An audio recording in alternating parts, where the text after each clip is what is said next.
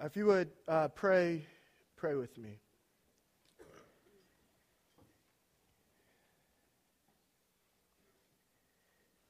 God, we love you. And we know that the only way we can love you is that you loved us first, that you sent Jesus, that he gave us his spirit, that it awakened our hearts to love. You are the object of our love. You are the source and power of our love. God, we need you. Be present. May your spirit be present, working in our hearts, speaking through your word, reminding us of your goodness. It's in the name of Jesus that we pray. Amen. I almost, uh, almost never do this, and thus I think have never said this, uh, but I was moving in a completely different direction with this sermon until Friday morning. Um, and when I say completely different, I, that, that's probably not right. Uh, the, the, the right way to say it is that um, it wasn't complete. Um, the things that I was meditating on, the things that I was preparing, um, didn't seem right, I think, uh, in light of what, what happened, what was happening. Uh, and, and, and, God just drew my heart uh, to a few things, thinking about joy. I mean, it's a, it's a topical sermon, which is already difficult for me. I, I like to be rooted in a text, and I prefer that text to be chosen for me, um, and so that I can just go to it and let it work, and then just tell you what it was doing. You know, um, tell you how it impacted me as I meditated on it through the week. Uh, and so I'm thinking about joy, and all of these truths are, are coming to light. And then Friday happened, and uh, God drew my heart to John 11, which you can turn there. We're going to be spending uh, the vast majority of the time in John 11, uh, but then also to uh, the psalmist David in Psalm 16. Uh, and he says this that, uh, and look, there's one slide, so you're going to have to turn in your Bibles. Um, it, all of it kind of shifted on Friday, like I said. And, um, but in Psalm 16, in verse 11, uh, it's the last verse of the psalm. David, the psalmist, says that uh, you lead me on the path of life. And that path of life leads to, to God, leads to God. And we know this because he continues in, in, in Psalm 16:11, and he says, In your presence is the fullness of joy, and in your right hand are pleasures forevermore. And I was just struck by this, this notion that in the presence of God is the fullness of joy. And it was something that I was going to talk about. I was going to make the point that joy belongs to God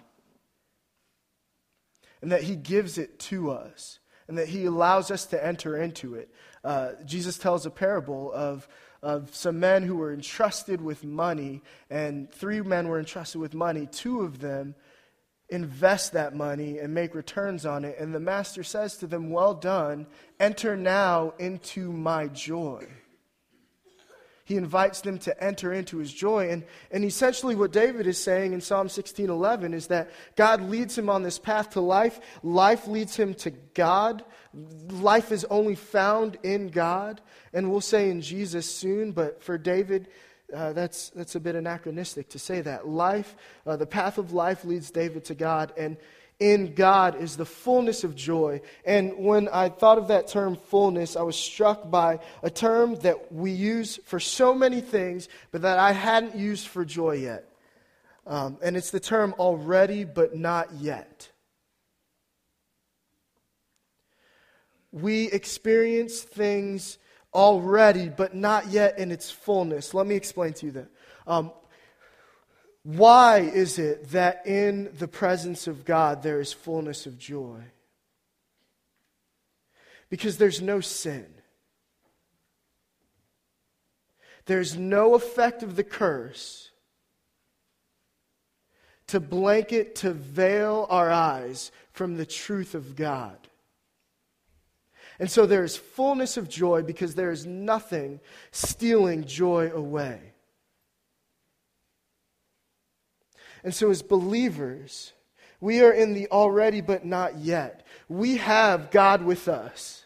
But as Paul talks about in Romans 7, we have, we have the curse in us too. We have the old Adam and the second Adam living in us. And so we see only glimpses of joy in, in, in a way that C.S. Lewis would say it, said it in The Weight of Glory. The joy that we see now is like the scent of a flower that we've not yet discovered. Um, it's just a shadow.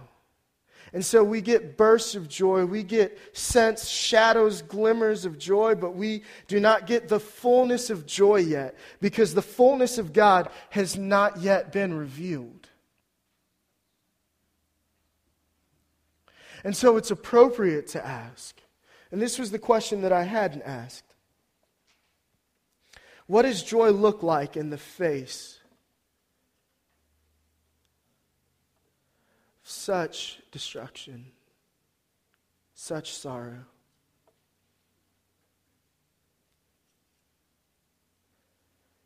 And that question was different for me because if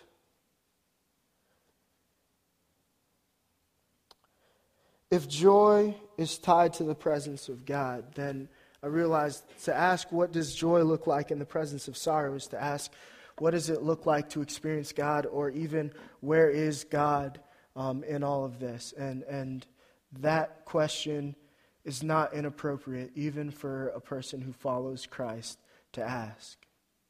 In so much as we look to the right places to find the answer. Um, so, like I said, my heart was drawn, thinking about joy, to John 11.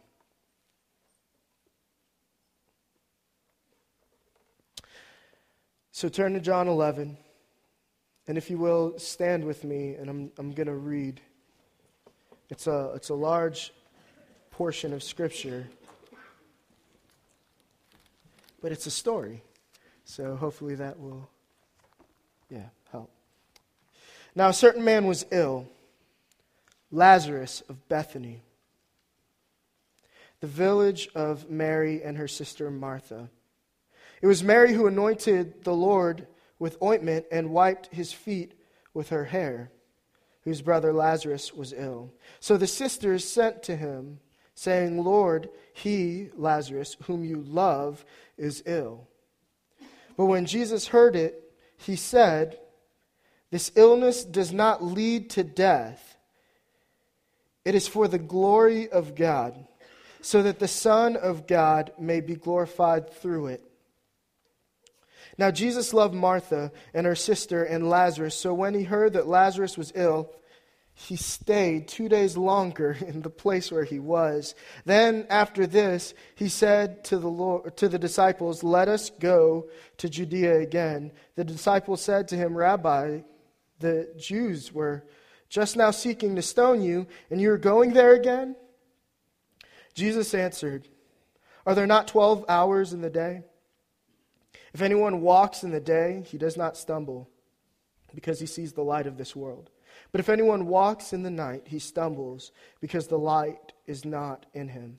After saying these things, he said to them, Our friend Lazarus has fallen asleep, but I go to awaken him.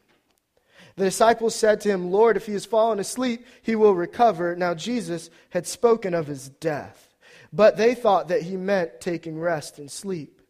Then Jesus told them plainly, Lazarus has died, and for your sake I am glad that I was not there, so that you may believe. But let us go to him. So Thomas, called the twin, said to his fellow disciples, Let us go also, that we may die with him. Now, when Jesus came, he found that Lazarus had already been in the tomb four days. Bethany was near Jerusalem, about two miles off, and many of the Jews had come to Martha and Mary to console them concerning their brother. So when Martha heard that Jesus was coming, she went and met him, but Mary remained seated in the house. Martha said to Jesus, Lord, if you had been here, my brother would not have died. But even now, I know that whatever you ask from God, God will give you.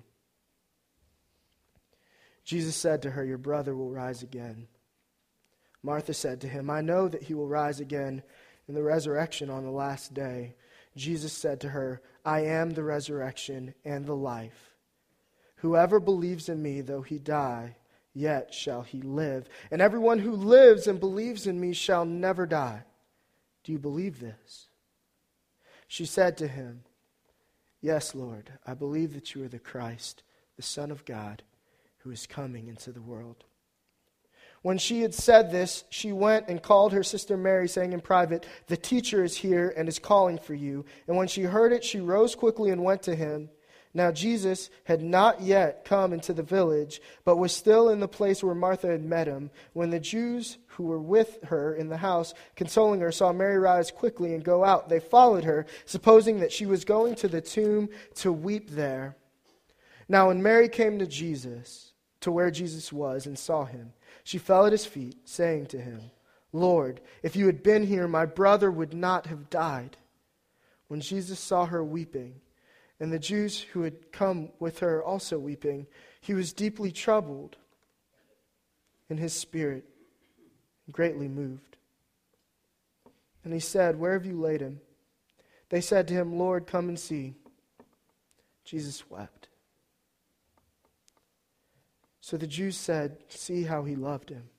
But some of them said, Could not he who opened the eyes of the blind also have kept this man from dying?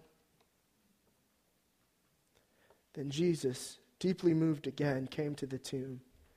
It was a cave, and a stone laying against it. Jesus said, Take away the stone. Martha, the sister of the dead man, said to him, Lord, by this time there will be an odor, for he has been dead four days. Jesus said to her, did I not tell you that if, I, if you believed, you would see the glory of God? So they took away the stone, and Jesus lifted up his eyes and said, Father, I thank you that you have heard me. I knew that you always hear me, but I said this on account of the people standing around me, that they might believe that you sent me. When he said these things, he cried out with a loud voice, Lazarus, come out.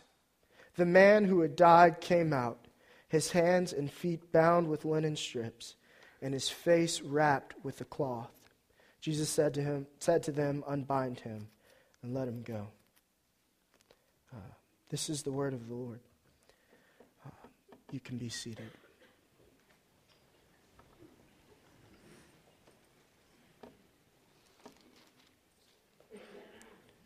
Uh, if you see, the title of the sermon was and is still um, Joy promised and realized. Uh, and, and we're going to look a little bit at that the promises of God and the realization of those promises as we walk through the story. So, um, just to reacquaint you with what's happening, because that was a long text, uh, a man named Lazarus who lived in a town called Bethany uh, outside of Jerusalem uh, was sick,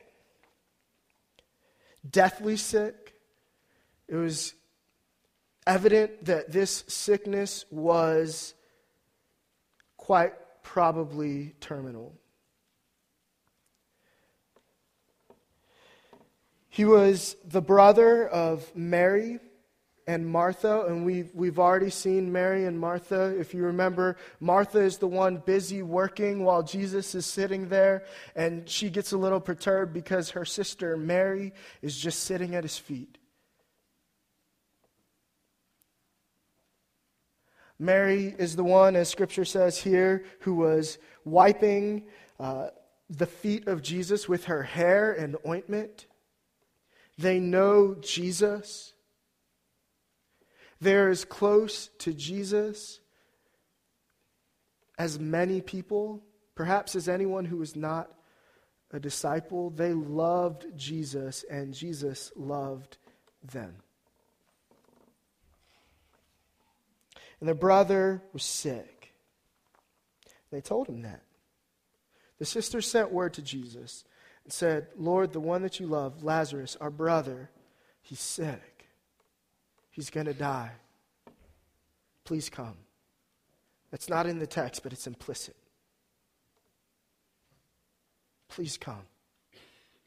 They prayed to him. And we've all been in situations where a loved one is sick. And we call for meetings of prayer where the elders anoint someone with oil and pray over them. Or we gather together as a body, or we remember in the beginning of the service to pray for one who is hurting, who is sick, who's dying. And what's our prayer?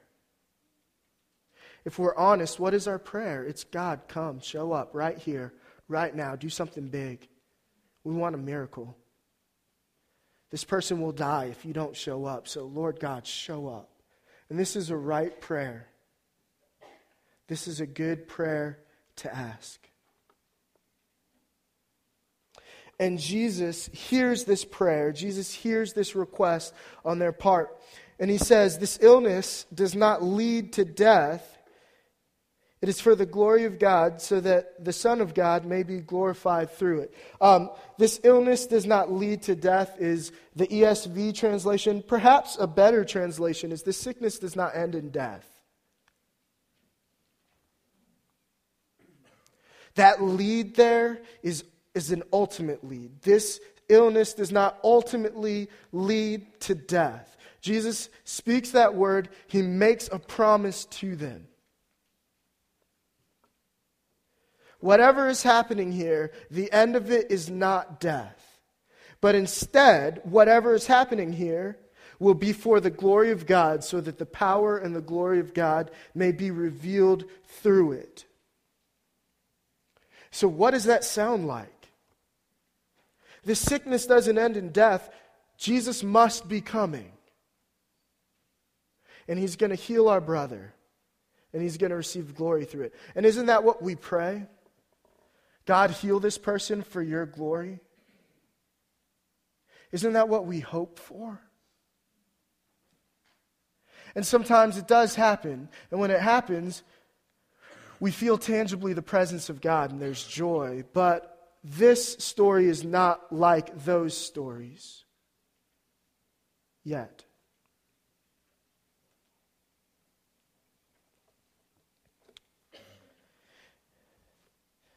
Perhaps the most confusing verse in, or two verses, I should say, in all of Scripture is right here for me. It's verse 6 and verse 7, or sorry, verse 5 and verse 6. It says, Now Jesus loved Martha and his sister and Lazarus. So, hear that. Out of his deep love for them, and what you expect to hear is he ran as quickly as he could to Bethany, to their house, to bring healing. But what does the scripture say? So when he heard that Lazarus is ill, he stayed two days longer in the place where he was. Why? Why does Jesus do this? He's already told us. for the glory of God, so that the Son of God may be glorified through it. There's another reason, but we're going to get to that at the very end. Well, penultimate. Then after this, he said to the disciples, Let's go to Judea. So now they don't just not go, they go further away. The, or, sorry, he stayed two days longer in the place where he was. So then they Go back into Judea. The disciples say to him, Rabbi, the Jews were seeking to stone you. You're going there again. You're going to risk your life to go in there. He says, Don't worry about it. There's a lot to be read in that text. It's not really the point right now. He said, Our friend Lazarus has fallen asleep, but I go to awaken him. And right away, we see Jesus' perspective on death is so much different than a human, a mere human, his disciples' perspective on death. He says, Our friend Lazarus has fallen asleep. And they're like, well, cool, he's going to wake up. That's what people do, Jesus. Why are we going to get stoned again? Like they just don't get it. Like he set his alarm clock, he'll get up. But the Bible tells us Jesus wasn't talking about sleep. So Jesus has to spell it out to them. No, no, no. A friend Lazarus is dead. That sickness, he didn't get better, he died. And for your sake, I'm glad that I was not there, so that you may believe. Let us go to him. Jesus doesn't say very many easy things. I think as, as believers, we like to try and make Jesus' sayings like bite sized, digestible, easy, likable, right? This is not a likable or easy thing, especially when we think about it out of the context of this story and in the context of the world and the events that we have seen and see every day. I'm glad that I wasn't there. You guys get what he's saying, right? I'm glad that I wasn't there because if I was there, I would have healed him, and if I had healed him, he would not have died. One step further, I'm glad that he died so that you could see my glory. Now, when you hear that, you have to root it in what was said before. Verse 6 Jesus loved Mary and her sister and Lazarus. Jesus loved the disciples. Out of his love, he wants them to see and believe. And so Jesus says, Let us go to him. And so the disciples, Thomas particularly, called the twin, says to the disciples, All right, let's go to Jesus, because if he goes, he's going to die. So let's go so that we can at least die with him. So they go. And they think that Jesus is mourning. They think that he's sorrowful. And then Jesus gets outside of the town. And who greets him? Martha.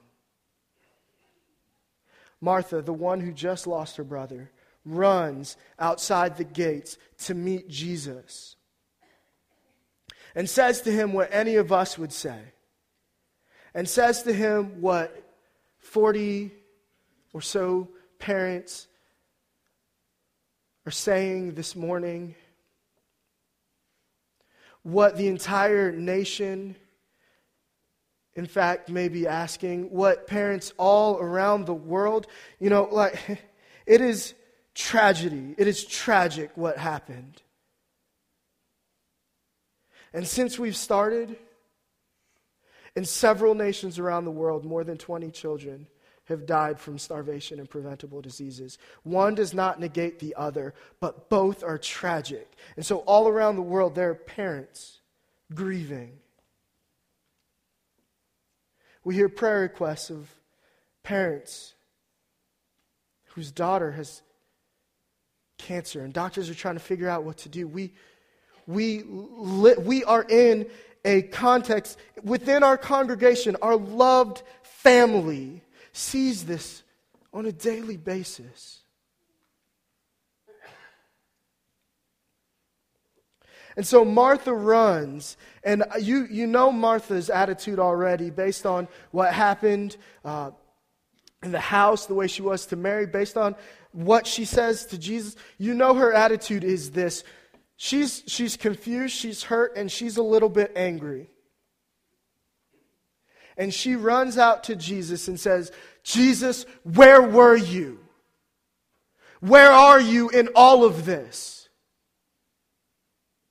We've seen what you've done. We've heard what people have said you've done. We've heard what you yourself say you are, and you weren't here. And now my brother is dead.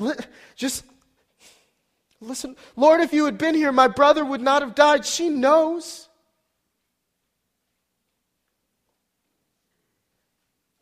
She's not confused about the power that Jesus holds. She's one of those people who hear, Could God have stopped this? and knows the answer is yes, and becomes infuriated why not? Why didn't he?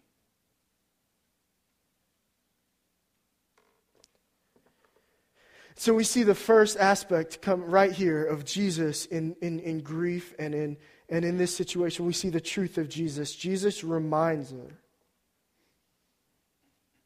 He says, Your brother will rise again. Remember what I promised you?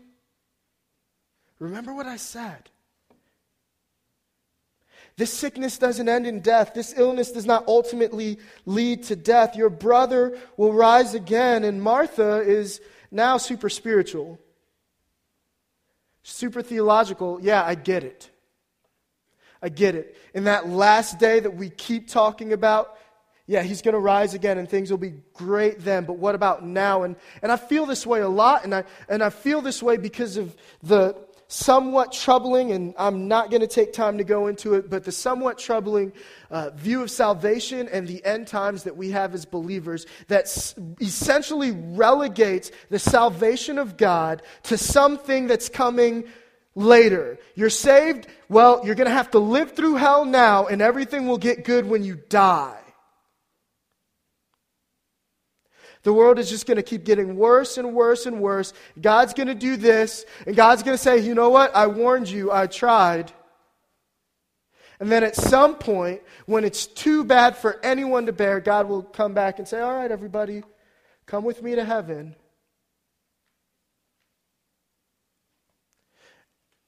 And Martha is saying, well, what about right now? I get it. She, he's going to be raised in the last day, whenever that is. But right now, my heart is broken, Jesus. Right now, I am not going to see my brother ever again.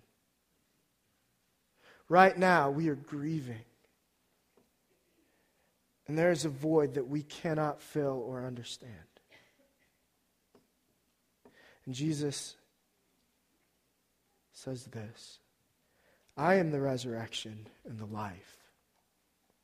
Whoever believes in me, though he die, yet shall live. And everyone who lives and believes in me shall never die. Do you believe this? Do you? Do you believe the words and the promises of Jesus? Believe in me, and you'll live. And even if you die, you will live again. She says she believes that he's the Christ, the Son of God who's coming in the world. That's an amazing confession right there. In her grief, by remembering the promises of God and by believing the promise of Jesus, she is able to confess that God, Jesus is the Christ, God with us, Emmanuel the promised Messiah. And so, after Jesus counsels Martha in truth, Martha goes and gets Mary. And now we all know that Mary's spirit is very different from Martha. Isn't there even a book like having a Mary spirit? I don't know. Um, I think so, but I don't think I was intended to read it. So, uh, but th- there's just no way to to deny that. And Jesus knows that. And the reason I know that Jesus knows that is because Mary comes, all right? So we've got this part where word gets to Mary. Jesus is here. The teacher is here. He wants to see you. Mary gets up, says, All right, I'm going to go. I'm going to see him. And her spirit, I think, was different. I think she said it with less anger, more confusion. But it is worth noting that she says the exact same thing. Martha, Lord, if you had been here, my brother would not have died. Mary, Lord, if you had been here, my brother would not have died.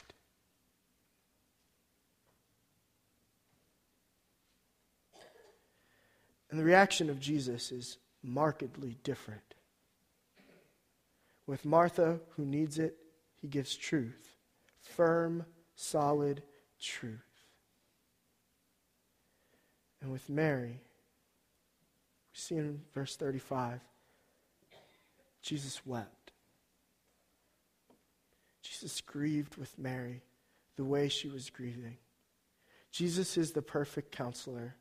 Look, many of you right now are experiencing grief. And you're trying to figure out how this works.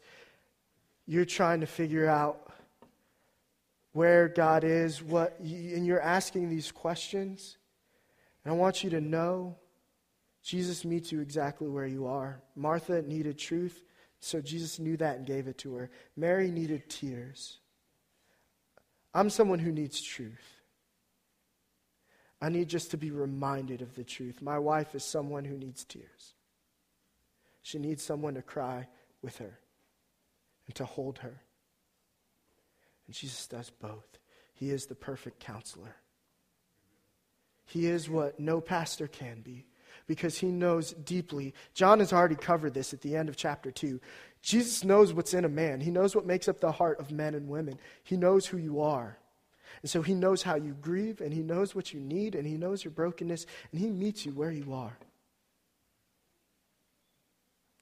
Whether it's truth or tears, Jesus gives it. And they see Jesus weeping, and they say, See how he loved him. All right, and so now we've got this different group of people. Um, See how he loved them, loved him. But some of them said, Could not he who opened the eyes of the blind man also have kept this man from dying? I think in the mix of this crowd, there's a, there's a difference of opinion here on what Jesus could and couldn't do, what God was capable and not capable of doing. Could God have stopped this from happening? Right? And, and let me just say this there are a lot of questions that you can ask that have no good answers. There's no, there's no, when I say no good answers, what I mean is there's no answer that when you hear it, your heart says, oh, good. Because the answer to that is either he could have stopped it and didn't, or he couldn't stop it at all. And neither of those meet what we want to hear.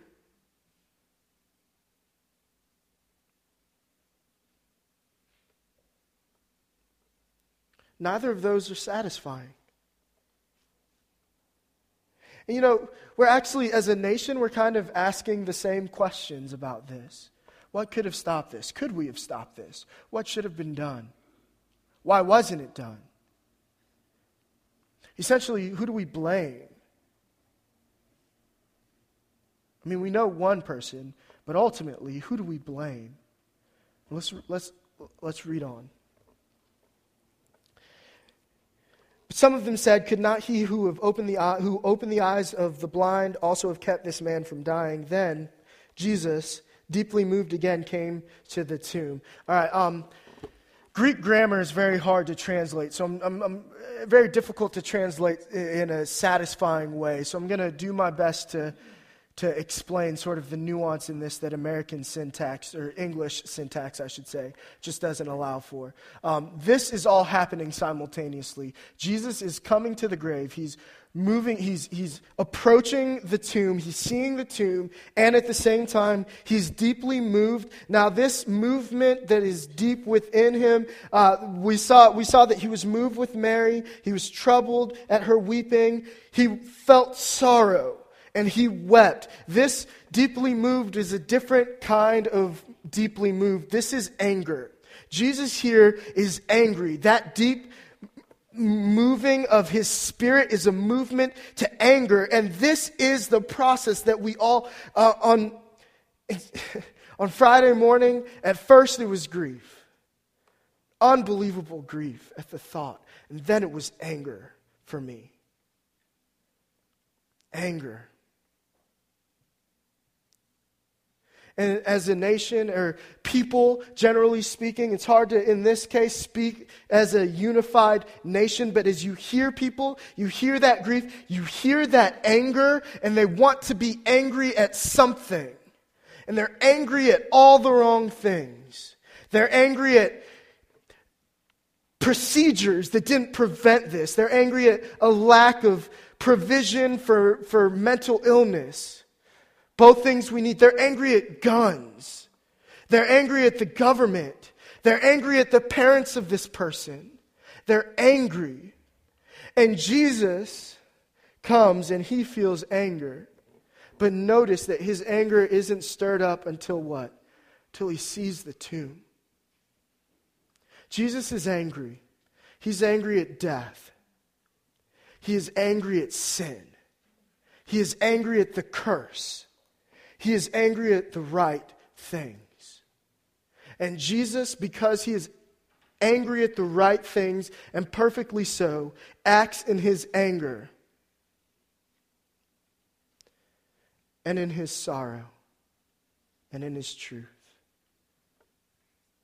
He says, Take the stone away.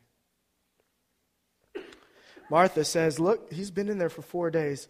It's not a great idea. It's going to stink. We're going to have to relive it.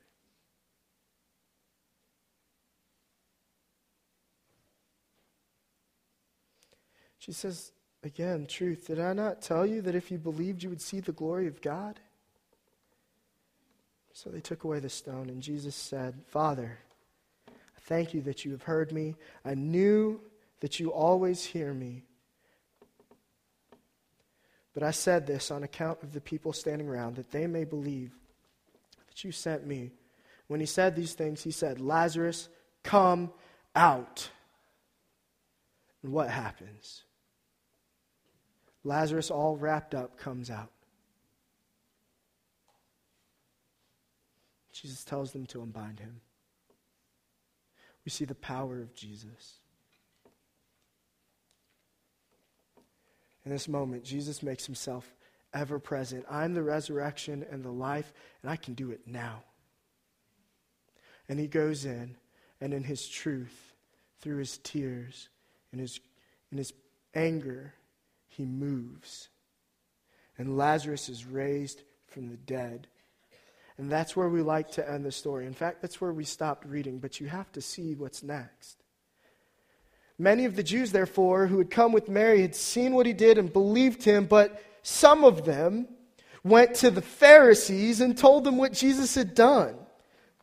So the chief priests and the Pharisees gathered the council and said, what are we to do? For this man performs many signs. If we let him go on like this, everyone will believe in him, and the Romans will come and take away both our place and our nation. But one of them, Caiaphas, who was high priest that year, said to them, You know nothing at all, nor do you understand that it is better for you that one man should die for the people, not the whole nation. Caiaphas doesn't even understand what he's saying. He did not say this of his own accord, but being high priest that year, he prophesied that Jesus would die for the nation, and not for the nation also, but also to gather into one the children of God who are scattered abroad. So, from that day on, they made plans to put him to death. Jesus raised Lazarus at a very high cost. If we stop the story too early, we don't see what happens because of what he did. And trust me, Jesus knows the repercussions of what he's about to do. Jesus realizes once I raise Lazarus from the dead, that's it for me. That's it. This is going to lead me to the cross. Resurrection leads Jesus to the cross. And we see the grace of God, the grace of Jesus that he died on the cross to raise Lazarus. We see the grace of Jesus. And herein, we see this ultimate truth that will bring us joy.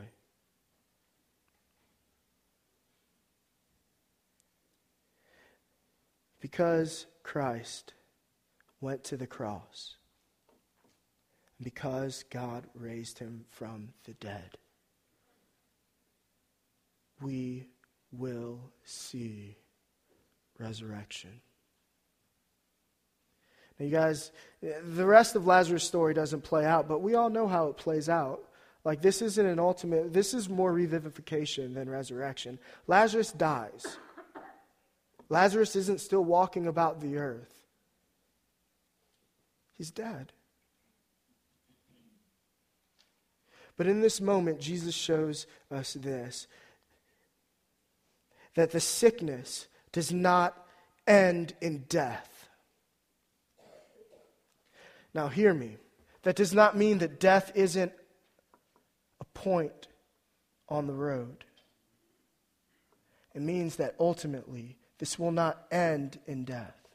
And so we look and we see death, and we can't make sense of it. But we know this that Jesus on the cross and in his resurrection has said that this is not the story. This is not how it ends. This is not the end of things. Death is not the end. There is life, and there is life forevermore in him. This is, this is how this entire story ends. In Revelation 21, how does it end? Jesus has made all things new. Not all things new, or not all new things, all things new. You've heard this before. Jesus is making all things new. That's resurrection. One day, and I, I know this with certainty. Those little children, and those children around the world who have died, and our brothers and sisters who have fallen asleep, and our brothers and sisters who grieve around the world, one day, God will make things new. And He will wipe away the tears from their eyes.